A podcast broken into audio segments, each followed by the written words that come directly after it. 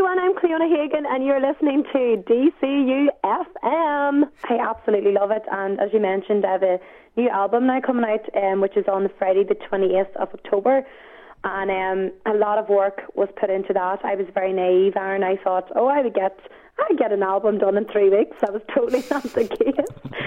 so, um, trying to choose the songs and um, trying to see what maybe suited my voice, what songs didn't. And um, so we, we've we've I'm really proud of it because we've worked very hard, and I believe this album, um, which is called Straight to You, um, I think it caters for all different types of country styles. So I can't wait for everyone to hear it. Excited. I heard the song. I was actually going down to record my very first single, and it wasn't We're All Gonna Die Someday. And Mummy had been to our local shop, and she got a um, mix CD.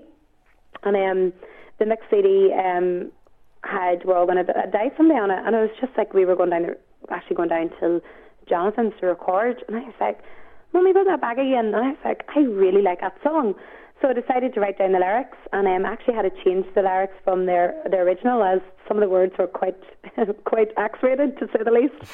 So um, uh, we changed the words about, and then it was just then and there. I was like, "No, I'm going to try this one," and that's what I went with. But it, it's a happy song, even though it's saying we're all going to die someday, yeah. but it's supposed to be happy and fun, and like it's not a slow song. Uh, it's a good, it's a good song for the drivers. So um, it's one of them yeah, songs, yeah. Even though it's morbid, it's not supposed to be morbid. I can't believe I got the two of these mixed up right now. Don't blame me. I'm I'm blonde.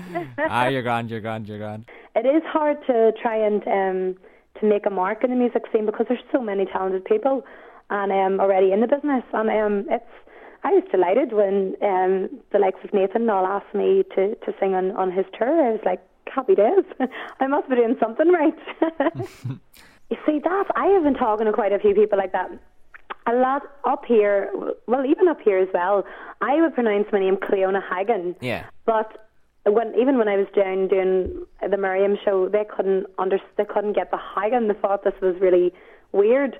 So I think just for people for easiness, just Cleona Hagan. Yeah. It seems to be, I suppose, a more posher way, whereas I just say Cleona Hagan. Pure country girl. Me no comprende. oh God, some crack, isn't it?